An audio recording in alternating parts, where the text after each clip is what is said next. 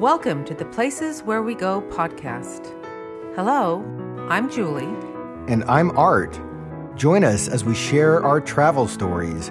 We'll tell you about where we've been, what we saw, and what we did. We're always looking for a bit of an adventure. Sometimes we travel far, sometimes we explore the places close to our home. Wherever we go, we'll let you know about the highlights and top tips to help you plan your future adventures. This is the Places Where We Go podcast. Welcome back to the Places Where We Go podcast, where we continue our travels through Poland. Today, going to the town of Poznan. This is the fifth largest city in Poland. This thousand year old city on the river Warta offers a lot for tourists. You're going to find history and culture in this friendly and colorful city. In 2019, Poznan was voted the fifth best city on the best European travel destinations list. Today, we're going to cover highlights from our trip to Poznan to help you understand what to expect if you travel there. So, our last episode, we were with you in the city of Torun, and from there we took a train ride, and about an hour and a half later, we found ourselves in the city of Poznan. And after our arrival, this particular place, we ended up having to take a taxi to our hotel because it was too far to walk. And this is where I ended up learning a little bit about how um, taxi culture and I think just yeah. exchanging money works a little bit in Poland. So, so the way this worked, we're in the taxi.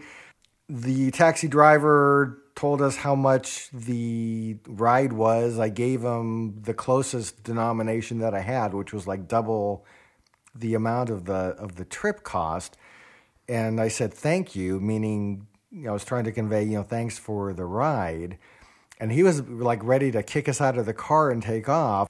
So, apparently, in Poland, when you hand money over to somebody who's providing service to you, like in this case, a taxi driver, and if you say thank you, that apparently is code for keep all of the money that I gave you. and in this particular case, this would have ended up being a 100% tip, which was not my intention. So, we had a little bit of an awkward moment where I had to kind of yeah, I had to kind of reel that back in. But that was a learning moment for me. And after that, I never told anybody thank you when I gave him money unless the transaction was fully complete. There's a tip for you. And we're going to dive into highlights of the city. We spent two and a half days here, and we're going to take you through roughly about 10 highlights, depending how you're counting. We actually have quite a bit, so Julie, let's dive in. So, we're going to take you to Poznan's Market Square. It's the central heart of Poznan, and it's called the Rynek, and it's where you start your exploration in this city. On weekends, the square is full of vendors. They sell all kinds of food and clothing. There's souvenirs, of course. And on the perimeter of the square, there are vibrantly painted Baroque style buildings and restaurants and cafes that are just bustling with people. The architecture reminded us of the style that we saw in Gdansk and the square has four fountains, which include figures of Proserpine, Apollo, Mars, and one of the most famous, Neptune. We saw more pubs in around this Rynek that we were in than any other towns that we visited at that point in Poland. Yeah, my understanding is Poznan kind of has a reputation for having a really wonderful beer culture, and we definitely saw many places where you can grab beers, and we did that a few times mm-hmm. too. Yep. We did. Today, our understanding is that there is construction going on in this town square of Poznan and will continue to have construction through the bulk of 2023, just so you're aware of what's going on there. Yeah. So there were several places of note around this market square. We're going to call out a few to you. One is the town hall, and this is probably the most prominent building in the market square. So this is found in the northeast corner, and it's known as the Pearl of the City. It's a spectacular building. They built this one back in the 13th century, It was once upon a time a center for the local government, but today it's the home of the Museum of the History of the City of Poznan. Plan to take some time to step inside this old town hall and visit. We did so and viewed a number of paintings and old artifacts inside that were focused on the history of the city itself. There are three floors here. On the top floor is a gallery of portraits of Jagiellonian kings. Yeah, we took, uh, when we were visiting there, we ended up having a few rainy days. And so mm-hmm. we took refuge from the rain a right. few times in some of the city museums. Now, there's something pretty famous that happens in front of this building, the town hall, and it's the Fighting Goats of Poznan. So, when you visit the old town hall, you'll want to time your visit to be here just before noon, stand outside, and when you look up at the town hall, there's three turrets with a clock tower at the middle. And as the clock gets closer to noon, typically a crowd starts to assemble and it grows larger and bigger. Mm-hmm. And at noon, a bell rings, two doors open, and out of those doors, there's two billy goats who emerge and engage in a fight. And these billy goats have been battling it out since the year 1551. At the noon hour, they butt heads 12 times and continue a tradition that's been going on for centuries. What's the backstory of this goat fight, you might ask? We found this on Atlas Obscura, so here we go. Back in the middle of the 16th century, there was a chef in town, some versions call him Pete, who was charged with cooking an elaborate feast for the mayor and some visiting dignitaries. Pete set about preparing some roast deer, but things didn't go so well. Distracted by the festivities of the big event, this beautiful joint of venison ended up falling off the spit, straight into the fire, and burning to a crisp. Pete needed some new meat, but the butcher had no more venison. In a desperate move to save the meal and his own neck, he grabbed two grazing goats from a nearby meadow, but they escaped his grasp and darted off towards town hall. They ran up the stairs into the tower, catching the attention of the crowd below when they emerged from the turret, locked horns, and began to battle it out. The crowd included the mayor and his guests, who were more charmed than they were angry about the meal, so Pete and the goats were pardoned. A new clock was in the works for the town hall, so the mayor ordered that the two goats be added to the mechanism, cuckoo clock style. So, thank you, Atlas Obscura, for giving us that story. And goats have become symbolic in Poznan. You'll see them in many places, including in local art and, of course, in souvenir shops. And we saw them speckled throughout the city. Mm-hmm. It's kind of the, the goat place. Another place of interest that's in the Market Square area is the Croissant Museum. So, Poland has a traditional croissant it's a little bit different than the French variety. This one is made by folding the dough 81 times into the shape of a horseshoe. Each fold uses a filling of poppy seed paste, which is mixed with raisins, almond, sugar, and butter, all quite yummy stuff. And after it's baked, it's covered with icing and then more nuts and more sugar. And there is a law that dictates that this Polish croissant must weigh between 150 and 250 grams. It's called the Rogal Świętomarciński, and it can only be made by law in the city of Poznan by a trained and certified bakers.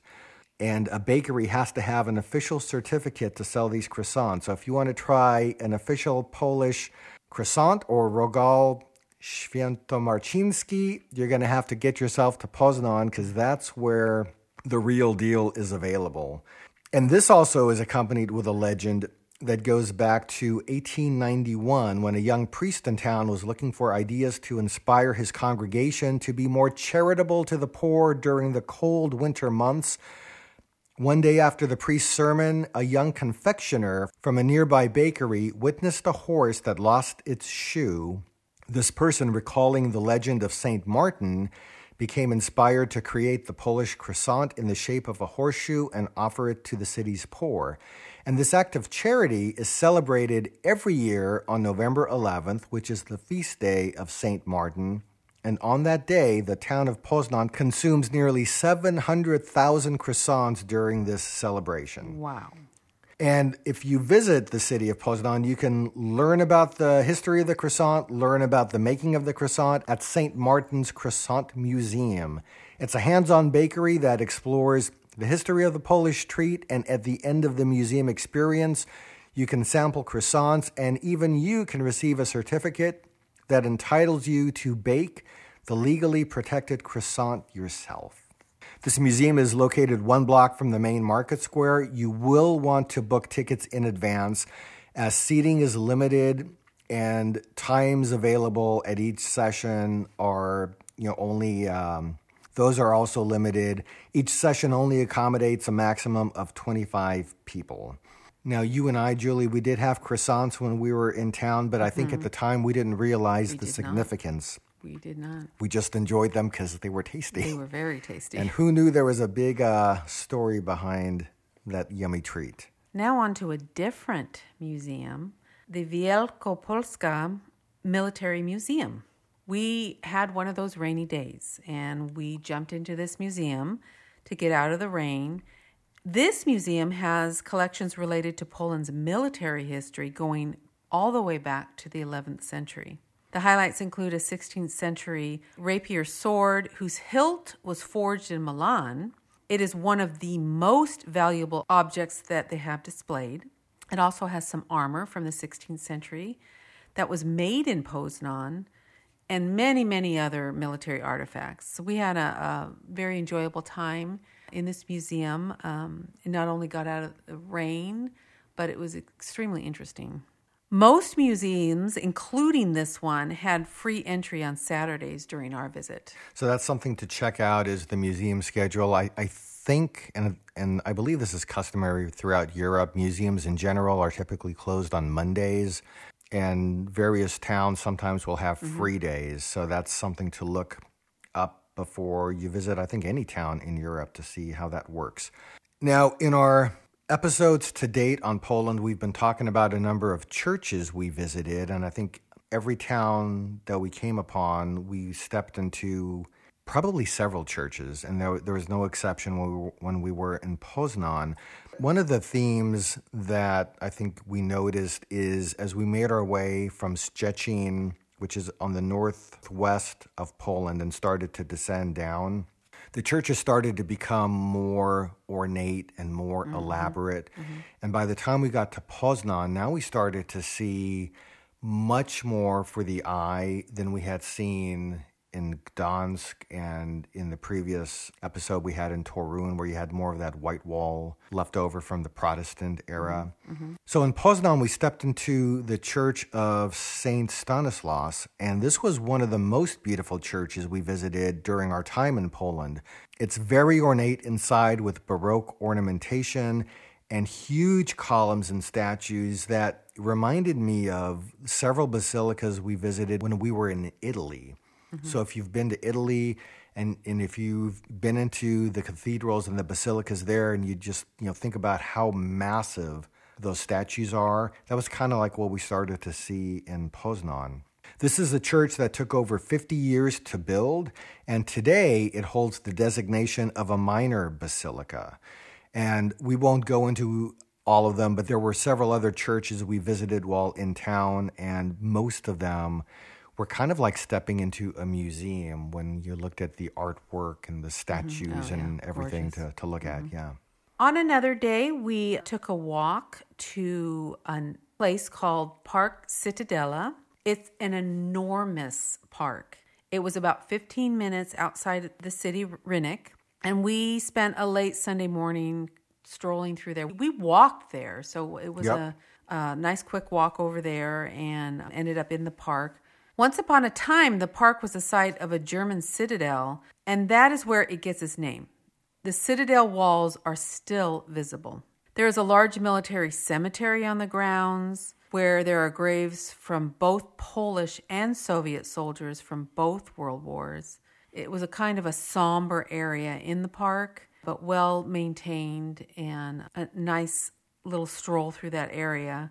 There was a section that was devoted to World War II history, and we saw World War II tanks and some helicopters and planes that were being displayed on the grounds there. There was also a military museum on the park grounds that you can check that out too. Yeah, so you mentioned, you know, the cemetery with the Polish and Soviet soldiers. There was also at least one, if not more, monuments that were in memory of something or another related to Russia and, and the whole Soviet mm-hmm. Union. Yeah, I remember that. And you, you may come across similar monuments in Poland that have a connection to the Soviet Union. If you're able to, when you go there, I think it's always interesting to get the perspective of the locals about those. I have done that through the years, and um, I'm not going to go into what I've been told. I'll just say it's it's interesting to listen to how people feel about having the Soviet monuments in Poland. Mm-hmm. You may imagine how they feel. Yes.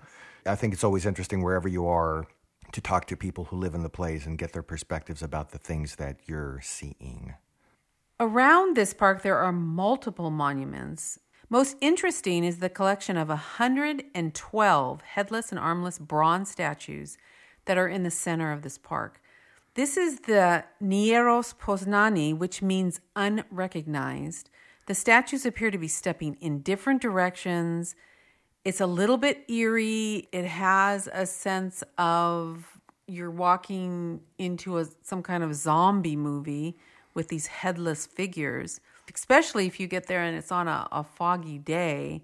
I can imagine how eerie that can look. This sculpture was created by an artist named Magdalena Abakanowicz, and she erected this or had it erected in 2002 as part of the celebration of the 750th anniversary of Poznan's founding.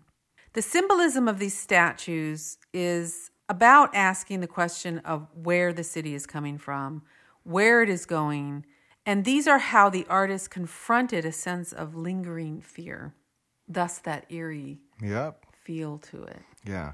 Moving on from the zombies, time yeah, to... so there's lots of little resting areas. There's there was a, a little restaurant there too. Mm-hmm. People were getting their lunch there. Sitting areas. There was these hammocks that you could kick back and relax. They in. looked so relaxing, Julie. Yes, yes. yes you thought it was so relaxing. You thought, hey, hey, I'm to go relax a minute or two over here. Yeah, it was a nice afternoon. Yeah. It wasn't raining. Yeah, it was. Yeah, it was quite the comical scene when you tried to get in the hammock and kind of flipped around and fell out. And then I tried I again. I tried not to laugh. and then I tried again. I felt my face again. I don't know. I, I, couldn't. I couldn't master the ha- the hammock. You have since mastered it. I have. yes. yes that was probably like the first time we ever tried to get in a hammock. And apparently, depending how they're set up, you can either have a successful entry into a hammock or not. And I learned how to not get into a These hammock. These were small. These yeah. were quite small. Yeah. So I could see how you could flip around really easy. Yes. So we kind of relaxed there for a little while despite your little falling. Mm-hmm. Tip though this park is so huge and they do have maps of the park. So I would definitely get a map to this park before you start walking around in it. It helps a lot. Yeah, I think when you think about like big city parks, be it probably Central Park in New York, when we went to Hyde Park in London, and there's like so many things to see on the grounds. This is kind of like that, yeah, where yeah. if you don't know where you're going, there may be something of interest that you're not even going to know it's there. So a map is really helpful. Mm-hmm, mm-hmm. A reasonable walk away from the city center is a place called Ostrów Tumski. And we walked over there one day. It was about a 30 minute walk. And it's also, this would be known in English as Cathedral Island.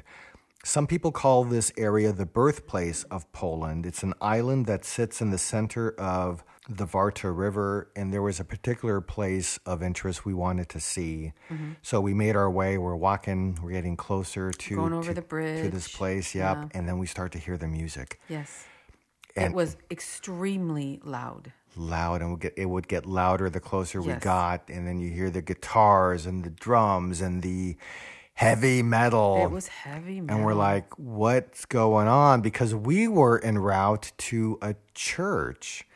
And the closer that we got to the church, the more heavy metal that we heard. And it seemed out of place to us. Yeah. We were like, wait a minute. I'm like, why is there a heavy metal concert happening in front of this uh, ancient historic church? And, I, and when I got closer, I'm able to start hearing the lyrics.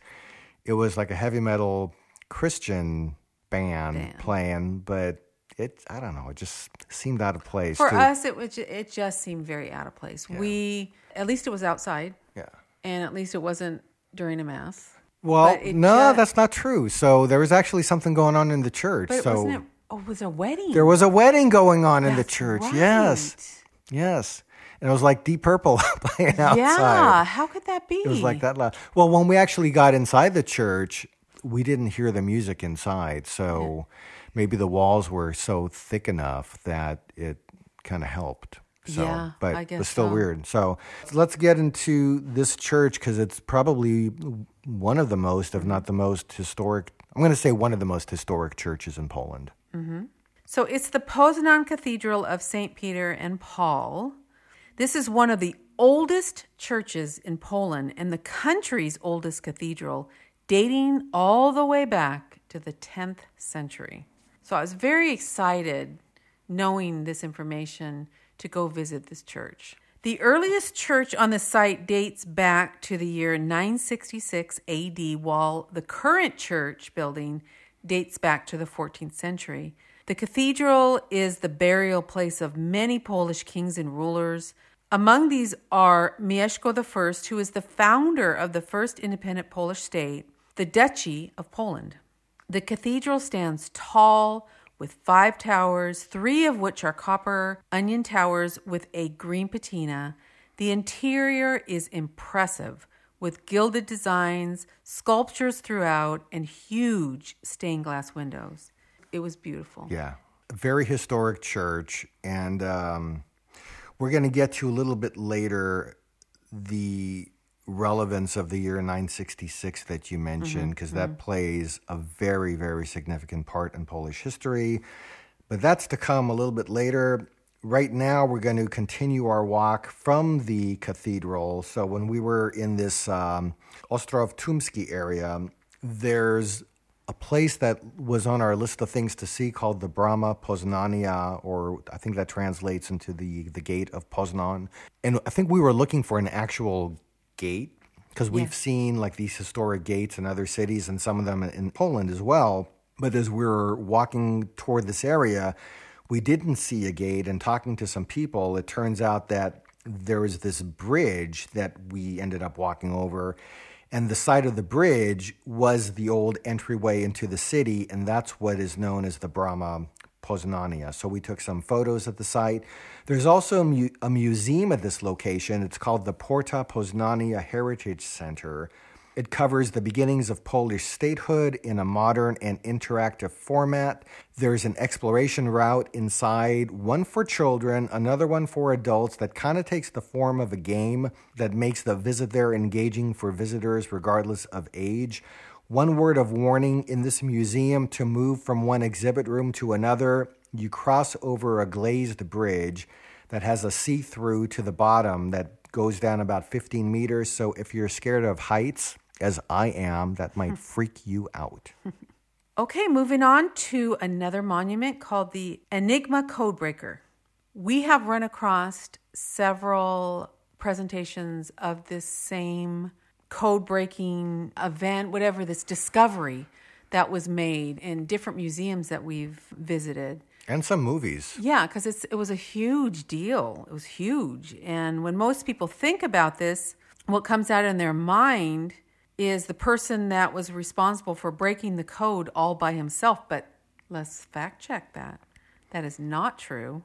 There were three Polish mathematicians who had already broken the code of the earliest Enigma machines, and their work assisted this man that's credited towards this called Alan Turing. The deciphering of the Enigma code is credited as a significant step in defeating the German regime during World War II. It was huge. Yeah. You'll find a three sided bronze memorial monument that is dedicated to these three Polish mathematicians next to the Imperial Castle. We ended up at the castle looking for exhibits related to this Enigma code, but somehow entered the wrong door, never found the interactive Enigma exhibit, but it's there somewhere. Finding it eluded us, which was frustrating. Yeah, so we got yeah, we got here after we had spent, you know, quite a bit of time at the park and as you mentioned, you know, we walked that particular day from the market square to the park, from the park to try to find this Enigma code with my mom, who was Mm-hmm. Like banging yeah. on the door of 80 years old. Yeah. So by the time we got to this, which was like one of the last last things things. of this, you know, very long morning into early afternoon, we were trying to be you know, mindful of she's probably pooping out, so we're not going to keep wandering the halls. We could have. We could have, yeah, and we would have. Yeah. But sometimes you need to be aware of who's with you and what they're Right, capable right. of doing. So maybe you who are listening will go to Poznan and go see all of the exhibits they have related to the Enigma Code. And then you can drop us a line and let us know what, what we missed. Another museum. So there's so many museums in Poznan, and we're not even going to touch on all of them, but there's one there called the Museum of Musical Instruments. So this museum was on our list, but it was closed when we were in town. We actually ran into a few museums that were closed mm-hmm. that we were hopeful to see, but just didn't work out.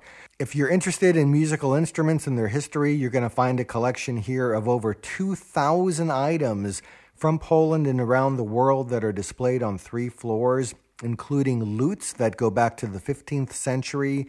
The collection has around 160 pianos and a whole bunch of mechanical instruments, including music boxes, barrel organs, jukeboxes, and gramophones. So if you're a musical instrument fan, there's a museum in town for you. All right, so let's talk about some culinary highlights from our time in Poznan. We had heard about something called Bar Mleczny, which is milk bar, which is very interesting to me because, you know, as a um, British ancestry person, I hear milk bar and I'm thinking, oh, so uh, what different milk? So you get do you get milkshakes? Do you get I mean, what is Something milk that bar? specializes in dairy products, yes, perhaps. Yes. But no. No, absolutely not. They are originally Polish cafeterias during the communist era where government subsidized Polish cuisine and it was provided at a low cost. They started to make their comebacks in early 2010 as small, inexpensive restaurants. Tried it for the first time for me. I don't know. That- that was You've my- been to no, Poland met several times. Yeah, but this was my first time doing the milk bar thing. Was it? Yeah. So it was for you also. It was the first time yep. trying this. We were looking for something to eat for on a Friday night for dinner, and we did find a milk bar. So, what did our milk bar dinner include here, Julie? Well, we ordered some tomato soup with a fish fillet in it. It had mashed potatoes, some cabbage slaw, and a drink, all for $3.66. That's US dollars. Yep. There's a value. Dinner for three bucks. Yes. Wonderful, right? What did you think, Julie? Well, I remember now. I remember putting in my mouth the tomato soup. Actually, was the first thing, and the first thing I think I said was, "Hmm, tastes like Campbell's," and I'm not a fan of Campbell's. No, it had the wet, mushy noodles in it. Very wet, mushy noodles. I no, I was not impressed. Yeah, you thought it was terrible. I was for three bucks and fifty cents. Yes. I was more okay with it than you were. We we didn't have the pleasant of server.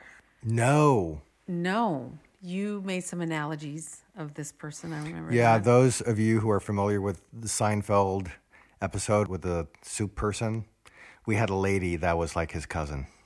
We'll leave it at that. Yeah, so not real impressed by this particular milk bar. Oh, and the drink. I do remember that. yes. It was like watered down Kool Aid. It was horrifying. But we learned what it apparently was. which is- yes, yeah. water with raspberry syrup in it. Yeah. As they say, when in Rome, you do what people do.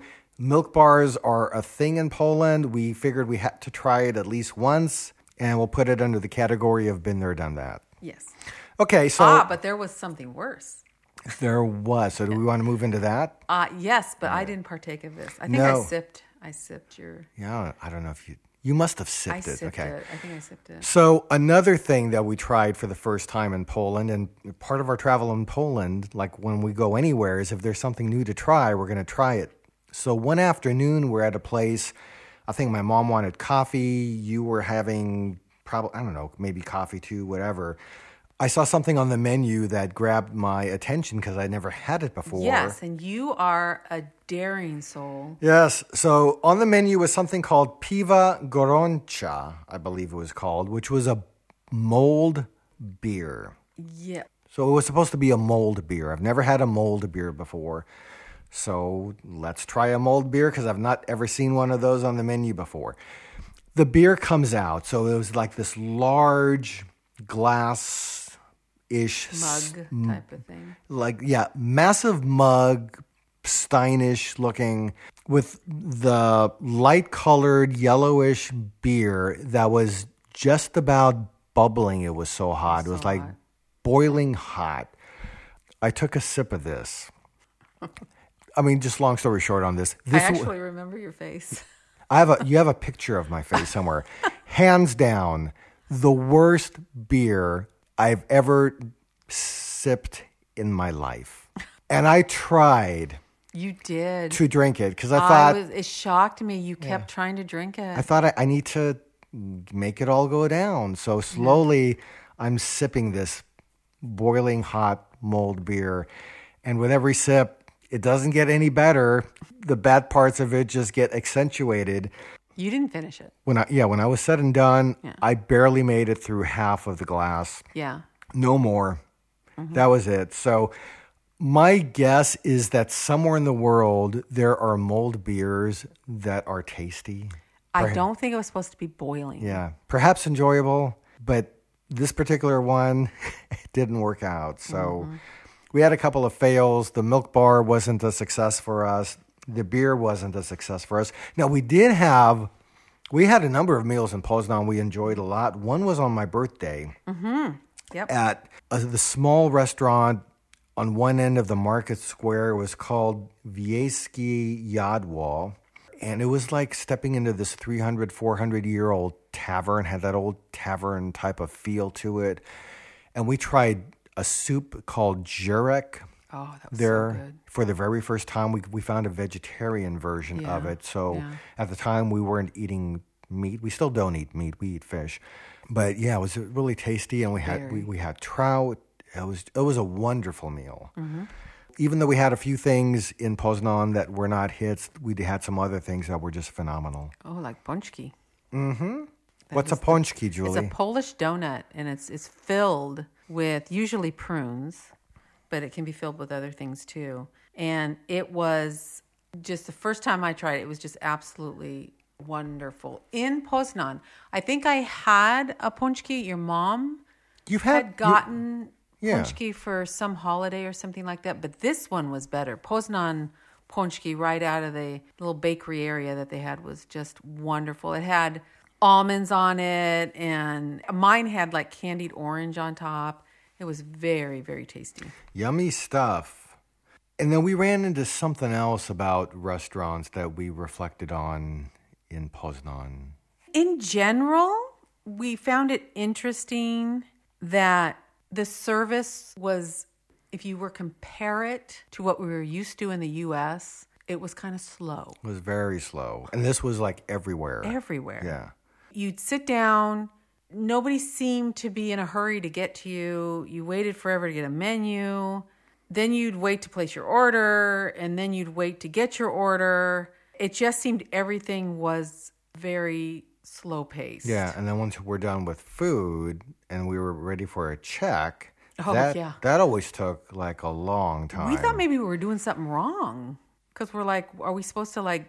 Is there a hand signal? Is there what are we supposed to do? Yeah, so and, and I think this is not the first country in Europe where we experienced this. So if a listener knows if there's like in these European restaurants a certain sign or signal you're supposed to give for when you're ready for the check? Let us know because we did not figure that out. And we spent a lot of time in restaurants But your mom didn't know either. just waiting.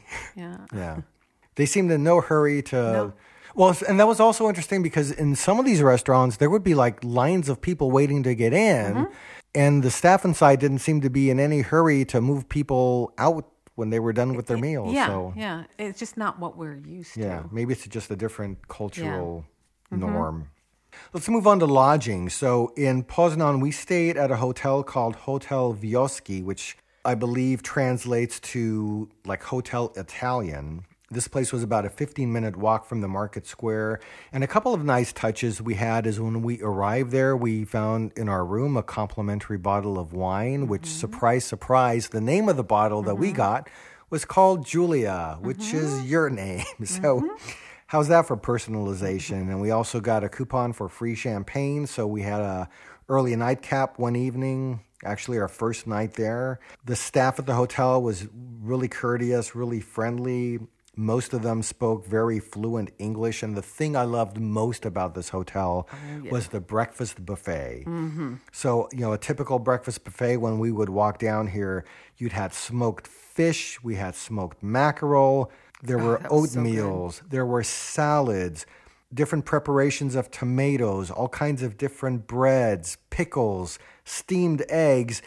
And who would have thunk that they would even have at breakfast a vodka bar? Oh, you were so excited about Yes. that. Yes. So again, when in Rome, if they're serving me vodka for breakfast, I don't want to be disrespectful. So I had my vodka for breakfast. Thank you very much. And it was your birthday. Yeah, during our, our visit there, uh, we we had the buffet there. I think every morning that we were there. Yeah, so we probably did. like three times. We did, but I think that first time you hit it was on your birthday. Yeah. So I um, really enjoyed breakfast at the Hotel Wloski. And this was another one of those hotels. I looked at the prices just the other night, and they, I'm still finding like nightly rates somewhere in the 40 to 50 bucks a night. Yeah. So, and talk about a value. This is just another place where, you know, good place to stay, and you're not going to pay an arm and a leg. Hey, Art, how about some fun facts? Fun fact time. Let's go for it. What do hmm. we got? Poznan is Poland's fifth largest city. It is apparently the only city mentioned in the Polish national anthem. The country of Poland actually was born in Poznan. Yep. Poznan has its own dialect of Polish, and there's there's a few places in Poland that have their own kind of mm-hmm. dialect. Many of those residing in Poznan use a dialect that's called Gwara Poznanska. It's a dialect not only used in Poznan, but in much of the region that was formerly part of Prussia. It's a dialect that is heavily influenced by the German language. The Christianization of Poland took place in Poznan. Prior to Christianity, the area was full of different pagan tribes. Svetovid, a Slavic god of war, fertility, and abundance, was a popular pagan god.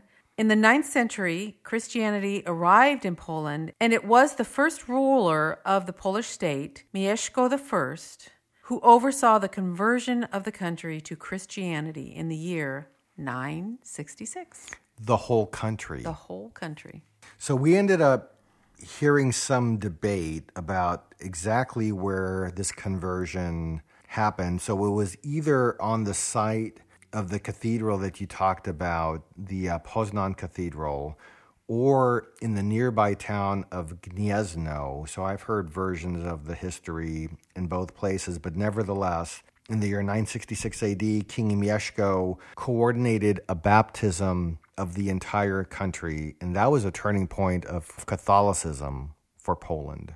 So there you go. So there it is. So thanks for joining us on this visit to Poznan, Poland. We hope you heard a few things that sound of interest and will help you uh, think about a visit to this wonderful Polish city. Next time we get together, we're going to take you to Wrocław, Poland, where we had probably some of the most fun. I love that. Yeah. I love that city. So you have to tune in next time and hear about our adventures because we had some very interesting. Yeah, that that city is a hidden gem. Yeah. I think most people don't really go there. It's not really on the list of probably not top tourist yeah, but it was wonderful. Yeah. And you'll hear why in a couple of weeks when you join us again. Yes. Yes. If you're not subscribing to us yet, take a minute to subscribe in Apple Podcasts, Spotify, or your favorite source of podcasts and catch up on our future episodes. So, thanks again for listening, for joining us on another episode of our travel adventures, and we'll talk to you in a couple of weeks. Do. If you have any comments or information to share with us about travel, you can write to us at comments at theplaceswherewego.com. You can also follow us on social media. We're on Instagram as The Places Where We Go. You can find us on Twitter as The Places Where One, the number one. And you can watch our travel adventures on YouTube, where our channel name is The Places Where We Go. Thanks for joining us, and we hope to see you at the places where we go. See you next time. Bye now.